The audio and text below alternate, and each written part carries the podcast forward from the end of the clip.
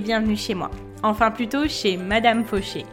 Aujourd'hui, on pose nos valises chez cette grande dame qui prend un peu trop de place dans nos vies. Moi, c'est Laura, votre hôte sur ce podcast. Chaque semaine, on aborde le sujet de l'argent pour le mettre au service de vos ambitions et reprendre le pouvoir sur votre vie. Alors, prêt à sortir de la fauche? Faisons le chemin ensemble, sans pression, pas à pas, comme à la maison. Vous êtes prêts? C'est parti Hello à tous, je suis ravie de vous retrouver aujourd'hui dans un nouvel épisode. Alors, on est en tête à tête. Vous avez pu le voir, on a changé de date de parution de l'épisode. Donc aujourd'hui, euh, à partir d'aujourd'hui, en fait, tous les épisodes de podcast seront publiés les jeudis. Donc je fais des petits essais qui ne tentent rien à rien. je, tente au niveau de mon organisation voir ce qui fonctionne le mieux. Euh, voilà, je suis très très heureuse de vous retrouver aujourd'hui euh, pour cet épisode. En fait, cet épisode, on va rendre à César ce qui est à César. C'est euh, quelqu'un avec qui je discute beaucoup. Laure, si tu passes par là, qui m'a donné l'idée de faire cet épisode. En fait, on en a discuté. Je me suis dit, il faut vraiment que je fasse un épisode dessus parce que j'aurais beaucoup de choses à, dire à ce sujet. Je voulais me documenter un peu dessus. Je voulais faire mes petites recherches, euh, voir la source euh, du problème, voir un petit peu comment y remédier. Donc, euh, j'espère que vous êtes que vous êtes prêts. Je commence déjà à bégayer. Arrêtez-moi s'il le faut. J'espère que vous êtes prêts. On va démarrer pour cet épisode du jour. C'est parti. En fait, quand on regarde les problèmes d'argent, c'est pas forcément des problèmes mathématiques. Généralement, c'est beaucoup plus des problèmes de comportement et d'état d'esprit. Après, oui, les problèmes, enfin la conséquence, elle est mathématique. Quand on regarde les comptes, quand on euh, ajoute et quand on soustrait les choses, là, ça devient mathématique.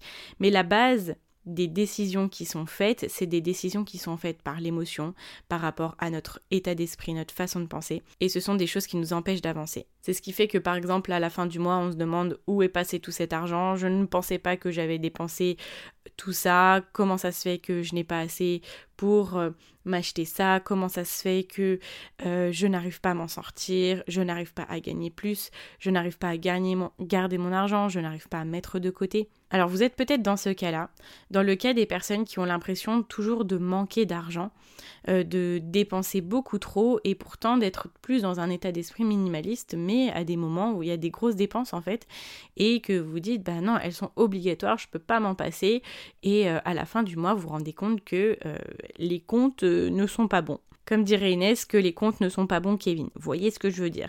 Alors, quand on est dans cette dynamique-là, que pourtant on se dit bah j'économise, je suis pas quelqu'un qui dépense beaucoup, etc.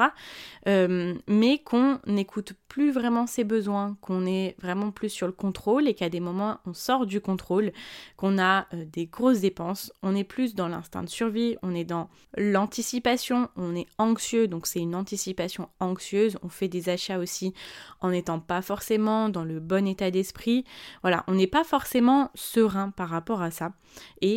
Le constat général, c'est de se dire je manque, c'est la pénurie chez moi et il faut que je subvienne à mes besoins. Ça, ça envoie des comportements qui sont soit Première chose, on va économiser énormément, se contraindre beaucoup, être dans la restriction et après à des moments se lâcher complet sur des grosses dépenses qu'on pense obligatoires qui fait que on est toujours dans cet état d'esprit de frustration et que à un moment donné, on dépense beaucoup trop, on va s'en vouloir, on va se blâmer et on va recommencer un petit peu le cycle comme ça du début à la fin du mois. C'est un petit peu en fait finalement comme quand on se met au régime, on est là, on se restreint, on essaye de manger peu, mais à des moments notre corps est dit non mais là il me faut quelque chose, il faut qu'on que, que je prenne de l'énergie, donc je vais prendre beaucoup. Et après, on rentre dans le même cercle vicieux où on va se blâmer, où on va se, euh, se justifier, on va essayer de trouver des, raisons, euh, on va pas être bien, on va reprendre ce cycle où on va dire non mais il faut que je restreigne, restreigne énormément parce que là j'ai trop mangé, etc. Notre corps rentre dans une situation de famine, etc. Famine, pénurie, on est à peu près sur la même, euh, la même définition. Voilà, pour vous dépeindre un petit peu le, le tableau et vous allez pouvoir voir si vous vous reconnaissez. Donc aujourd'hui, comment va se dérouler l'épisode? En fait, on va regarder un petit peu comment vient l'état d'esprit de pénurie, j'ai trouvé un super article sur, je vais vous donner les sources et ça sera dans la description, sur The Conversation, un super article avec des études vraiment très très intéressantes. Je vous ai décortiqué tout ça. Alors on va venir comprendre comment vient cet état d'esprit de pénurie, comment viennent ces grosses dépenses de fait de cet état d'esprit. Moi j'aime beaucoup venir à la source parce que euh, j'arrive à gérer une situation, j'arrive à la changer si je comprends pourquoi je suis dans celle-ci.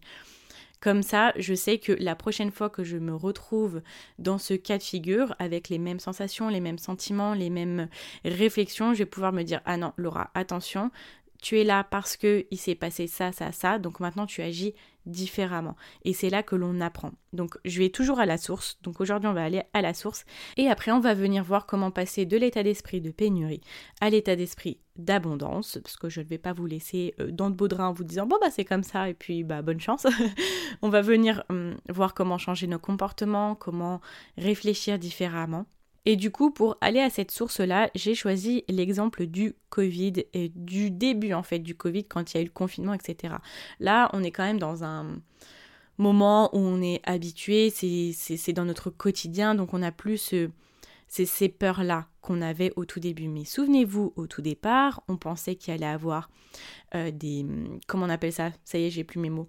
Des bah, des pénuries en fait. je cherchais le mot, mais en fait le, mot est dans le titre de l'épisode. On est, on est bien, hein, je vous le dis, on est bien aujourd'hui. Donc on pensait qu'il allait peut-être avoir des pénuries dans les magasins.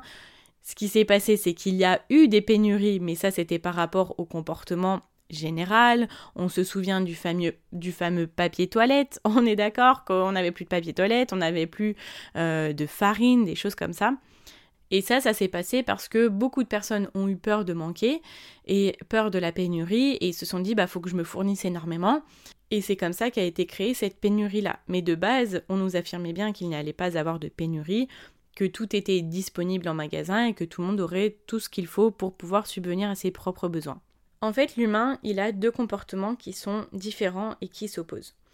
On est un être réputé comme rationnel, on perçoit parfaitement euh, l'horizon de la temporalité, donc on sait qu'on est dans le présent, qu'il y a un futur et qu'il faut qu'on travaille sur notre futur, qu'on prenne soin de notre futur nous. Donc on connaît les conséquences en fait de ce que l'on fait au quotidien dans notre journée. On se dit bah si je fais ça, demain il va se passer ça, etc. Donc on est conscient de nos décisions d'aujourd'hui et du fait qu'elles agissent sur notre nous de demain. On sait aussi qu'il faut mettre de l'argent de côté, principalement.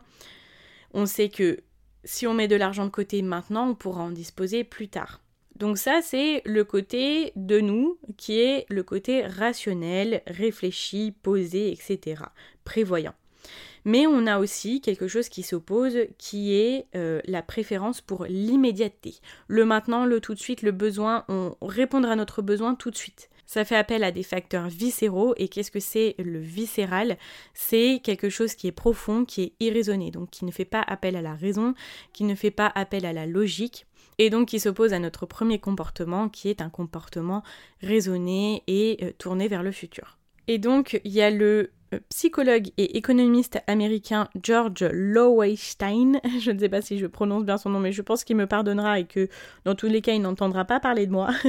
en fait, il a étudié les euh, états émotionnels et psychologiques, et ce qu'il dit, c'est que notre état émotionnel peut modifier nos décisions euh, de l'instant T par rapport à notre consommation actuelle et future.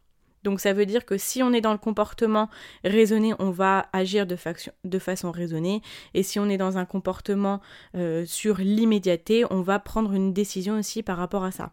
Et donc, il a fait une étude sur la faim qui pouvait entraîner la perte de contrôle sur nos décisions actuelles et qui allait agir sur notre futur. Et c'est super intéressant parce que euh, je peux vous renvoyer à un épisode où je parle justement de, des troubles du comportement alimentaire et de comment ça euh, agissait sur notre porte-monnaie, comment ça faisait en sorte que, voilà, on n'avait pas forcément toujours euh, des bonnes situations financières, même si on est quelqu'un de très raisonné, même si on sait qu'il faut générer notre argent.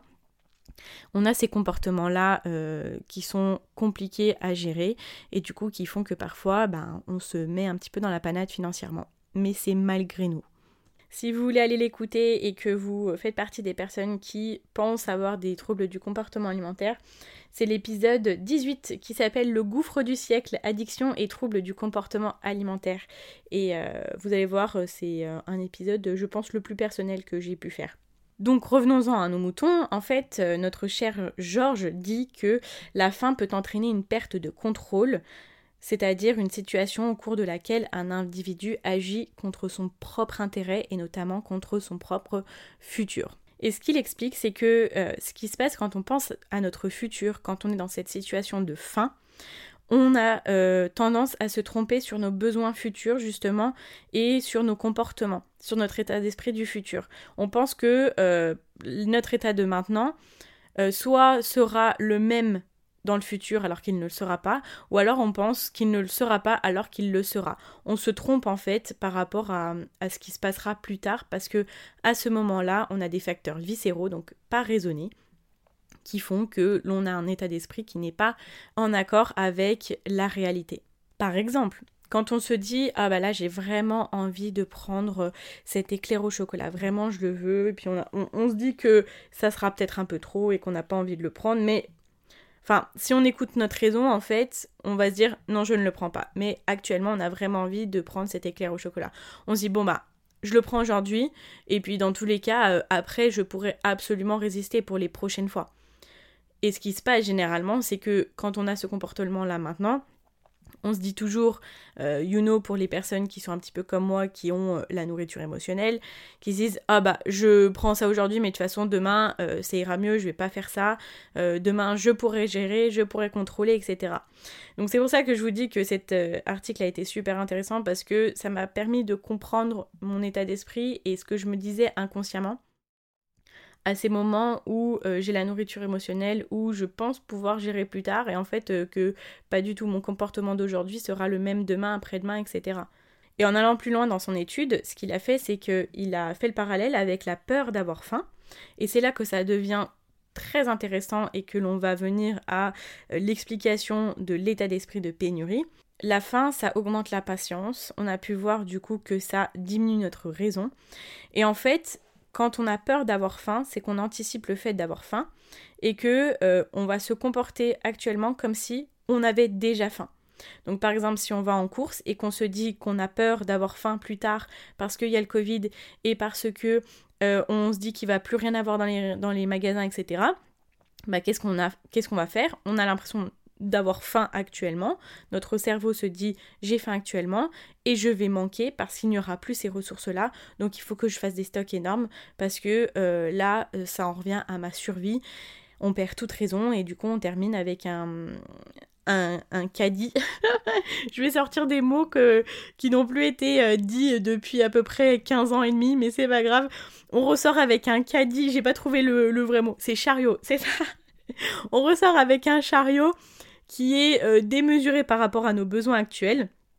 Et après, on rentre chez nous, on se dit mais qu'est-ce que j'ai fait quoi? Qu'est-ce qui s'est passé euh, dans cet espace-temps-là? Quelqu'un a pris possession de mon corps et euh, a décidé à ma place quoi. Et bah c'est ça, c'est la peur d'avoir faim, la peur de manquer, parce qu'on se dit que actuellement ça va, mais que après ça n'ira pas, et que du coup il faut absolument absolument se servir et faire des stocks. Donc la peur immédiate nous fait agir de façon déraisonnée par rapport à notre futur. En fait, si l'on regarde bien, si on retourne en arrière, mars 2020, début du confinement, euh, on rentre euh, très très peu dans les, supermarchés, etc. On ne sait pas ce qui va se passer, on ne sait pas ce qu'on va faire de nous, on ne sait pas euh, comment va, se dérouler cette année avec le Covid, etc. On a l'impression que ça va durer trois semaines et, et en même temps on a peur que ça dure mille ans. Donc voilà, on rentre dans un magasin et en fait, actuellement, dans les magasins, il y a tout ce qu'il faut. Il y a tout ce qu'il faut comme d'habitude. Et on se dit, j'ai trop peur de manquer, je sais qu'il va nous manquer des trucs, je sais que ça va être le bazar, etc. Donc il faut absolument que je me serve maintenant. Et donc, on va se servir de façon déraisonnée, on va créer une pénurie qui n'était pas là. On a agi pour un futur qu'on ne connaît pas, alors que actuellement tout se passait bien. Et ça, quand on a compris ça, ça peut se transposer sur beaucoup de domaines de notre vie. On va agir d'une façon avec quelqu'un parce qu'on a peur qu'il soit comme ça avec nous. Alors que pour l'instant, tout va bien. on va manger d'une façon parce qu'on a peur, dans une heure, d'avoir faim, alors que pour l'instant, tout va bien. Pour notre argent, on va se restreindre énormément parce qu'on a peur de manquer dans deux mois, alors que pour l'instant, tout va bien. On va dépenser des mille et des cents dans un domaine parce qu'on se, dit que dans deux mois, on en aura besoin, alors que pour l'instant, tout va bien. Alors, je vous vois venir, vous allez me dire, oui mais Laura, si on n'anticipe pas, si on n'est pas prévoyant, on va se retrouver dans la panade dans deux mois, si euh, on met pas un peu d'argent à côté, on va se retrouver dans la panade. Oui, alors, je pense qu'il y a une énorme différence entre la prévoyance et euh, la boulimie euh, compulsive des achats. Ça, c'est une grande différence.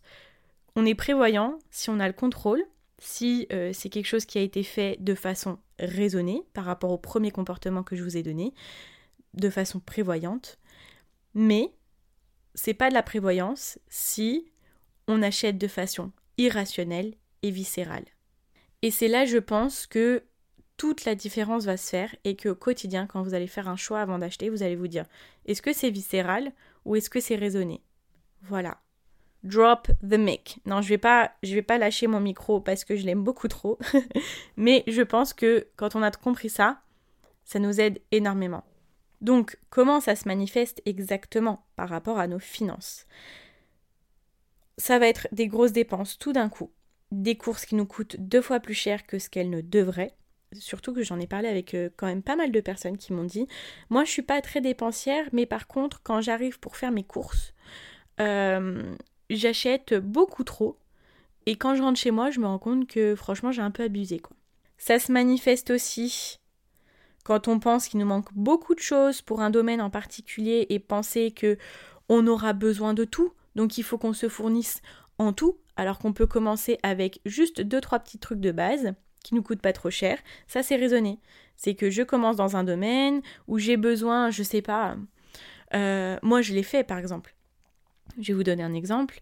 Euh, les habits. Pendant un moment, je vous avais un peu expliqué euh, dans des précédents épisodes que je m'étais mise au minimalisme, au tout début que j'ai commencé à gérer mon argent, je, suis passée euh, d'un extrême à l'autre. Donc je suis passée de la grande dépensière à non, je ne dépense plus rien, absolument rien, je n'ai besoin de rien dans ma vie, j'ai juste besoin d'air et d'eau fraîche pour, vivre en fait. Et donc je ne m'achetais plus d'habits, plus rien du tout. J'étais dans un état d'esprit de restriction, j'étais dans un état d'esprit de pénurie. Et c'est là, je trouve, que euh, vont les limites du minimalisme le minimalisme, il peut être un peu euh, difficile à vivre si on le comprend pas comme il faut. Et donc j'étais dans cet état d'esprit-là. Et un jour, j'en ai eu marre et je me suis dit, j'ai envie de m'habiller et j'ai dépensé 300-400 euh, euros dans des habits. Voilà, j'étais dans un état d'esprit de pénurie. Et au bout d'un moment, la pénurie, euh, c'est bien beau, mais nos facteurs viscéraux qui sont là pour nous dire bah, Laura, faut vivre, faut faire des choses, faut, faut t'habiller en fait, parce que clairement, je n'avais pas d'habits euh, qui me satisfaisaient, j'étais toujours, euh, toujours déprimée quand j'ouvrais mon armoire parce que je savais même pas quoi mettre, etc. Et d'un coup, j'ai dépensé 300-400 euros dans des habits. Ça, c'est l'état d'esprit de pénurie. Ensuite, quand on veut essayer de mieux consommer, donc je vais vous donner encore un exemple perso, quand j'ai voulu euh, démarrer dans euh, la gestion de mon argent, etc., que j'ai ouvert les yeux sur tout ça, ça a été en même temps le moment où j'ai décidé de devenir végétarienne, de me consommer, de consommer bio, etc. Donc au-delà du fait que je me suis mis une pression incroyable pour tout faire bien, tout faire au mieux, pour être la meilleure consommatrice du monde, en fait, j'ai fait des achats de fou parce que euh, il fallait que voilà, je me fournisse dans ça, parce qu'il me fallait des choses extrêmement pointues, parce qu'il fallait que euh, je consomme des trucs ultra bio, des trucs ultra bien, machin, etc. Et donc du coup, euh, je me fournissais énormément parce qu'il me fallait plein de choses, parce que j'avais peur de manquer de quoi que ce soit. Et en fait, je me suis rendu compte au fur et à mesure que j'avais pas besoin de toutes ces choses-là je pouvais euh, manger euh, de façon très simple, très basique et euh, toujours être aussi bien. enfin voilà quoi. Et, ça aussi, ça c'était l'état d'esprit de pénurie. Parce que, bon, j'ai fait un gros changement dans ma vie et je me suis dit, oh, il va me manquer des choses, je vais être en pénurie de plein de choses, donc il, faut absolument que j'achète ces choses-là, il faut que j'achète ces choses-là. Et voyez combien c'est paradoxal, parce que quand on pense pénurie, quand on est dans cet état d'esprit, En fait, on veut faire énormément d'économies, on veut être sur du moins, mais notre porte-monnaie, il fait du plus. On dépense plus parce qu'on se dit, ouais, il faut que je fasse cet achat-là, et après ça le fera, après ça ira. On agit maintenant alors qu'actuellement tout va bien, en pensant que plus tard ça ira mal, donc il faut absolument faire quelque chose maintenant. C'est viscéral. Et ça, pourquoi?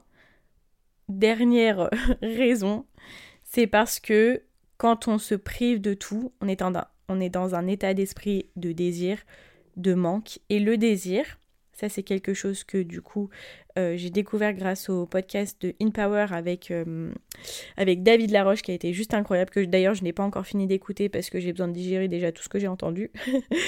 Euh, le désir, le désir il vient de ce que l'on n'a pas. On ne peut pas désirer quelque chose que l'on a. Et donc là, dans ce cas-là, c'est qu'on désire quelque chose qu'on pense que l'on n'aura pas plus tard. Pour vous résumer cette partie-là, parce que euh, j'espère ne pas vous avoir fait de nœuds au cerveau, l'état d'esprit de pénurie et l'état d'esprit de manque, il vient par l'anticipation irrationnelle de nos besoins de plus tard. C'est tout. Alors maintenant, on va venir regarder comment changer tout ça et adopter un état d'esprit d'abondance, parce que c'est ça qu'on recherche. Pour euh, ce premier point, du coup, je vais vous parler d'un enseignement de Nathalie Cariou, euh, qui est une spécialiste de la liberté financière. Je pense que je n'ai même pas à la présenter actuellement. Euh, voilà, c'est la matriarche, on va dire. elle dit que la pénurie est un mythe. L'abondance est une loi fondamentale de la nature, c'est un droit de naissance, nous avons tous le droit d'avoir ce qu'il nous faut, d'amour, d'argent, de territoire, de reconnaissance, pour bien vivre. Donc c'est très beau, c'est très parlant, je trouve que voilà, on n'a pas besoin de plus limite. Mais bon, je ne vais pas m'arrêter là, rassurez-vous. Mais voilà, ce qu'elle dit, c'est que l'abondance, ça peut parfois paraître utopique, mais simplement, c'est parce que l'on se trompe sur la définition de l'abondance, sur ce que l'abondance est réellement. Quand on parle d'abondance, on a l'impression que c'est des ressources illimitées qui nous tombent sur le nez tous les jours, machin, etc. En fait, l'abondance, c'est pas la ressource illimitée, ce sont des ressources qui sont là de façon suffisante et largement supérieure à nos besoins. Et là est toute la différence.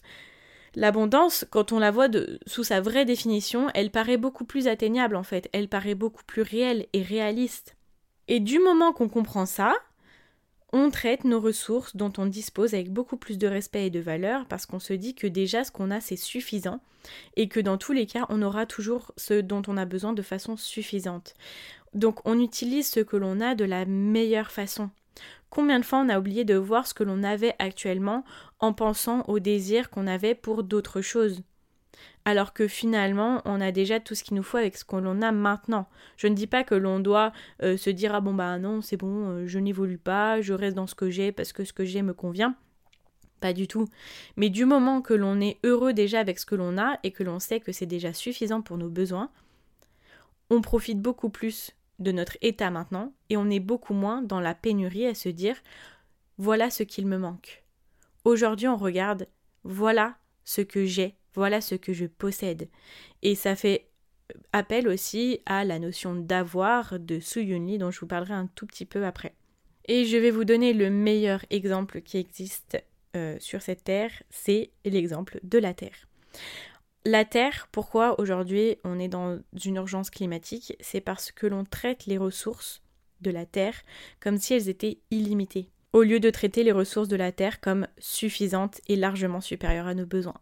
Voilà, on va continuer sur euh, les questions que l'on peut se poser pour changer cet état d'esprit-là. Donc, première chose, on va se poser la question, est-ce que l'on tire finalement le meilleur parti de tout ce que l'on a?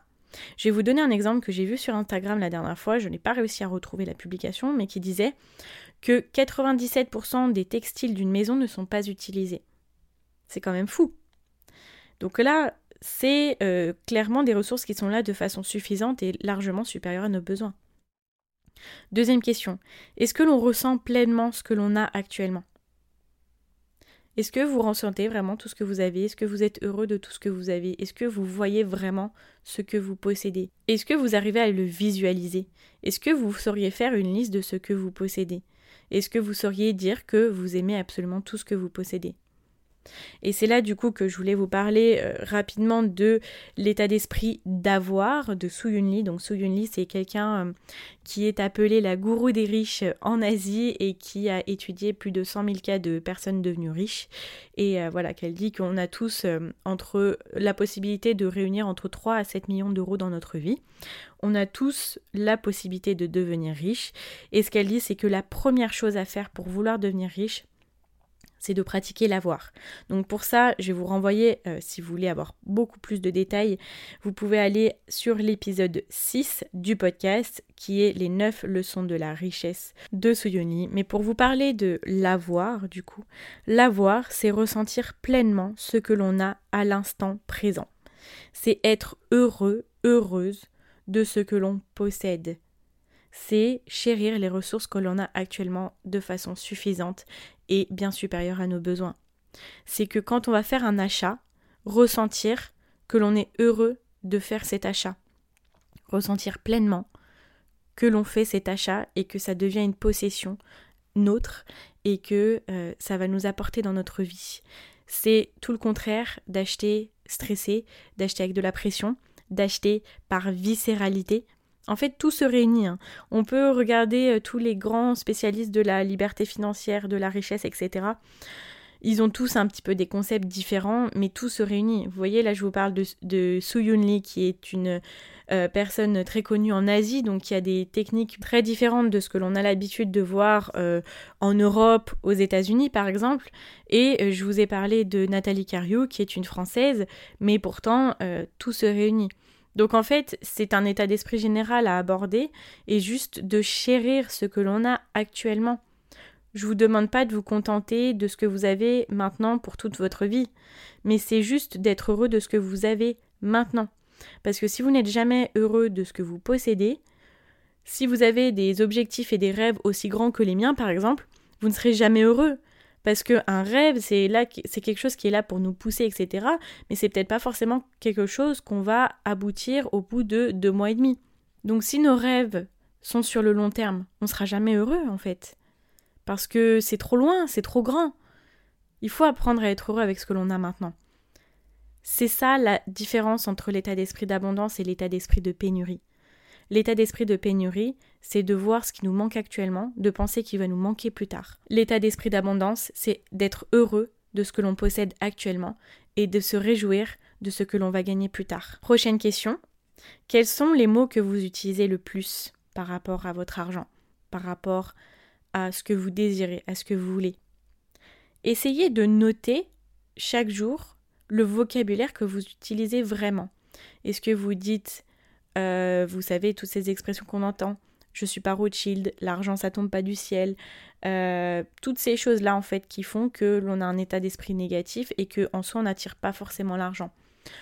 Est-ce qu'on se dit ouais j'ai peur qu'il va se passer ça tout, tout le vocabulaire en fait du stress, de la pression, de l'angoisse, tout ce vocabulaire-là qui peut être transposé par un vocabulaire beaucoup plus positif. Je vais vous donner des exemples de vocabulaire et de vocabulaire à transposer. Ça vient du livre Oser devenir riche de Nathalie Cario. Le domaine du champ lexical que l'on peut retrouver pour la pénurie, c'est jamais assez, vide, peur, tout ce qui est en rapport avec la méfiance, la compétition, la fragmentation, la séparation, le jugement, le droit, le contrôle, la survie, etc.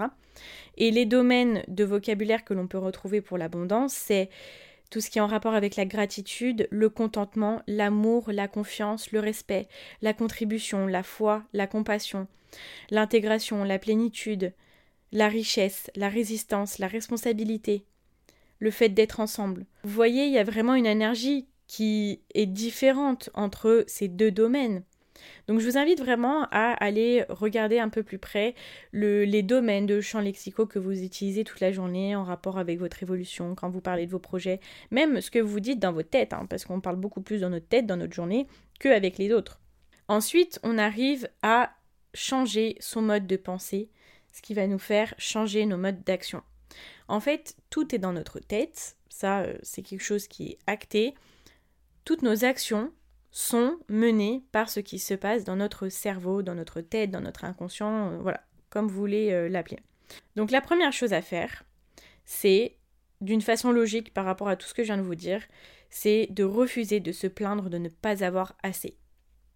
Si vous pensez ne pas avoir assez profondément et que vous dites non, c'est pas de la pénurie, c'est simplement de l'ambition, je n'ai pas assez par rapport à ce que je veux et que c'est raisonné, au lieu de voir ce qui vous manque, vous allez commencer à visualiser, vous allez commencer à mettre en action la loi de l'attraction.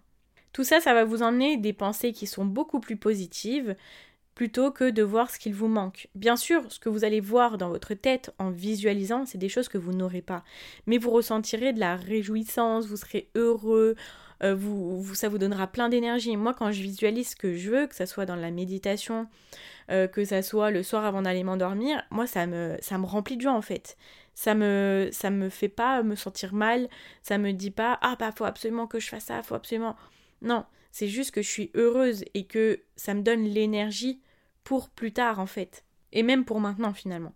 Quand on visualise aussi, on se rend tellement compte de la responsabilité de notre situation actuelle, enfin qui est la nôtre en fait. On se dit, c'est de ma responsabilité. C'est pas euh, quelqu'un d'autre qui doit subvenir à mes besoins, c'est pas de la faute de quelqu'un d'autre si je suis là, etc. Et donc si simplement on se réjouit de l'avenir, mais on est heureux de ce que l'on a actuellement, on n'a plus besoin de surconsommer, de surépargner sans investir, on n'a plus besoin de faire des énormes stocks, on ne ressent plus cette peur viscérale qui nous pousse à surconsommer pour euh, des choses qui sont totalement irraisonnées, parce que l'on sait que ce que l'on a est là de façon suffisante et largement supérieure à nos besoins. Voilà, je pense que ça va être la phrase, la phrase du podcast. Merci Nathalie Cariou. Ensuite, vous allez peut-être me dire oui, c'est bien, Laura, c'est plus facile à dire qu'à faire. Alors, ne vous inquiétez pas, j'ai d'autres choses pour vous. Alors, on va venir changer nos croyances. Et ça, c'est le nerf de la guerre. C'est la même chose pour tout. Chaque problème dans notre vie est amené par une croyance que l'on a. Voilà. Donc, du moment qu'on est prêt à venir transformer nos croyances, à venir vraiment se mettre au travail, à faire quelque chose qui n'est pas facile, parce que je peux vous dire que quand moi, je m'apprête à transformer mes croyances, chose que je fais à peu près une fois par mois au moins. Je peux vous dire que j'y vais à reculons parce que mon inconscient, euh, c'est là, c'est lui en fait qui va travailler à ce moment-là et mon inconscient, euh, lui, il est là pour me mettre en situation de confort, pour pas euh, que je me fasse mal, il est là pour me protéger. Vous voyez? Et quand on vient transformer des croyances, ça nous met dans une situation qui est hors de notre zone de confort on va euh, bien souvent repousser le moment de le faire, même si on sait qu'il faut le faire. Voilà, c'est pas facile. Mais transformer ses croyances, c'est ça qui va nous permettre de transformer la personne que l'on est profondément. On peut vraiment changer qui l'on est en transformant nos croyances. Ça faisait peut-être un petit moment que j'en avais pas parlé et justement du coup je suis heureuse d'aborder le sujet. C'est tellement important, mais vraiment. Il n'y a pas d'âge pour changer, tout le monde est capable de changer à n'importe quel moment, dans n'importe quelle situation. Il faut juste que ça vienne de vous et que vous vouliez le faire vraiment. Si euh, vous vous dites c'est beaucoup plus profond que ça et que même si je me dis que mes ressources sont là de façon suffisante, ça ne marchera pas, allez chercher dans vos croyances. Il y a beaucoup de choses qui peuvent euh, se jouer en fait, des choses dont vous-même vous, n'êtes pas encore conscient. Simplement changer une croyance. Alors c'est quoi une croyance? C'est quelque chose qu'on se dit dans notre tête, souvent de façon inconsciente, qui fait que l'on a un comportement qui est négatif. Ça, c'est une, croyance qu'on appelle limitante. Et l'objectif, c'est de changer cette croyance-là en croyance mobilisante, qui est une croyance beaucoup plus positive. Je vais vous donner un exemple pour que vous puissiez visualiser, qui est tiré de mon tout nouveau e-book qui est 7 jours pour transformer vos finances et reprendre le pouvoir. Et donc, par exemple, une croyance qui est gérer l'argent, c'est trop compliqué, je n'y comprendrai jamais rien.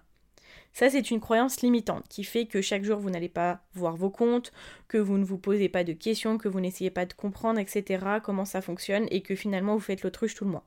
Par exemple. Cette croyance-là, elle va se transformer en je gère mon argent facilement avec un système simple, automatisé qui fonctionne. Chaque jour, je suis attentif ou attentive à améliorer mon organisation pour qu'elle devienne davantage fluide et encore plus simple et toujours plus efficace. Ça, c'est une croyance parmi tant d'autres, mais euh, les croyances sont différentes aussi pour euh, le sujet du jour qui est l'état d'esprit de pénurie, que l'on veut transformer vers l'état d'esprit d'abondance. Vous allez avoir d'autres croyances et ça va être des croyances qui sont propres à vous. Donc Je vous invite à télécharger le e-book où vous avez tous les détails sur comment déjà retrouver vos croyances, comment vous rendre compte de ces croyances-là et comment les transformer. Vous avez vraiment tous les détails. Euh, vous pouvez retrouver le lien du coup dans la description du podcast ou dans ma bio sur Instagram. Il est totalement gratuit et euh, j'ai beaucoup de personnes qui l'ont déjà fait et euh, qui ont été ravis, ravis de la transformation. Et du moment que vous aurez transformé ces croyances profondes qui euh, vous empêchent d'avancer au quotidien, vous allez avoir de nouveaux comportements qui seront différents. Et vous allez même vous surprendre vous-même. Je peux vous dire que moi, les premiers temps que j'ai commencé à transformer mes croyances sur énormément de domaines différents, mais au début ça a été sur ma confiance en moi, sur le fait que je pensais ne pas être quelqu'un d'intéressante, qu'il ne fallait pas que je parle en public, euh, qu'il fallait toujours que je parle de façon impeccable, qu'il ne fallait pas que je bégaye, etc. Toutes ces choses-là qui faisaient que euh, bah, je m'empêchais de faire beaucoup de choses, que j'ai transformées, et qui euh, font qu'aujourd'hui je suis en train de vous parler sur un podcast et que j'ai plus de 60 épisodes. Et en fait au quotidien, vraiment, pour vous donner un petit peu l'envie et l'énergie de le faire, quand vous avez transformé vos croyances, vous allez vous surprendre vous-même, vous allez vous dire oh, tiens bah je viens de faire ça, j'aurais jamais fait ça avant. J'aurais jamais fait ça avant ou alors je vis super bien cette situation, pourtant avant ça aurait été un drame dans ma vie. Vous voyez? Alors tentez le coup, faites-le et vous verrez que vous reviendrez après m'en parler et que vous me direz ça marche. Du moment que vous aurez travaillé dessus, vous serez à même de ne plus gérer votre argent avec vos émotions. Et c'est drôle hein, parce qu'on est dans un podcast sur l'argent et on parle quand même énormément de développement personnel. Donc c'est ce que je vous disais, l'argent, les problèmes d'argent ou alors les améliorations financières, on va appeler ça comme ça, c'est pas mathématique de base. Ça vient de notre cerveau, ça vient de notre tête, ça vient de nos comportements. Et après, c'est pour ça que j'aime bien vous donner des méthodes de gestion, etc. Mais les méthodes, quand on les a, il n'y a pas besoin de, tergiverser mille ans dessus. Surtout que moi, j'aime bien avoir des méthodes qui sont simples, qui sont efficaces euh, et qui nous prennent pas beaucoup de temps. Mais après, faut venir travailler nous-mêmes nos comportements. Donc je vous invite vraiment à faire ce travail-là. Pour résumer, première chose, la pénurie est un mythe. Ensuite, on doit changer notre vision de l'abondance. L'abondance, c'est quelque chose qui signifie que nos ressources sont là de façon suffisante et bien plus supérieures à nos besoins, simplement. Après, on se pose les bonnes questions. Est-ce qu'on tire ma meilleure partie de tout ce que l'on a? Est-ce que l'on ressent pleinement tout ce que l'on a actuellement? Quels sont les mots que l'on utilise le plus? Et dernière chose, on change notre façon de penser et ça changera notre façon d'agir. On refuse de se plaindre de ne pas avoir assez. Encore une fois, on ressent pleinement ce que l'on a. Et ensuite, on change nos croyances. On arrive à la fin de cet épisode, j'espère qu'il vous a plu, ça m'a fait un grand plaisir de discuter avec vous de ce sujet-là. J'étais très animée, je pense que vous l'avez vu. Pour me soutenir, je vous invite à venir mettre un avis de 5 étoiles ou un commentaire sur Apple Podcast. En fait, ça va m'aider à remonter en fait, à être plus visible sur la plateforme et donc à aider beaucoup plus de personnes. Ou alors, si vous êtes sur une autre plateforme d'écoute, je vous invite à venir vous abonner et en plus de ça, vous ne pourrez louper aucun épisode. Je vous rappelle la sortie de mon e-book gratuit, donc de ma formation gratuite sur 7 jours pour transformer ses finances et reprendre le pouvoir est disponible maintenant. Donc vous pouvez la télécharger via le lien dans ma description. Sinon, vous pouvez le retrouver bah, sur mon site internet, dans la bio de mon, Instagram, mais euh, le plus facile c'est dans la description. En téléchargeant la formation, n'hésitez pas à regarder dans vos spams, dans vos indésirables ou dans l'onglet promotion si jamais il se glisse dedans. Parfois, voilà, les adresses mail filtrent un petit peu trop. Et puis, j'espère que cet épisode vous a plu. N'hésitez pas à me faire vos retours sur Insta, je serai ravie d'en discuter avec vous. Je vous dis à la prochaine pour un nouvel épisode et en attendant, n'oubliez surtout pas que vos ambitions n'attendent pas. Ciao ciao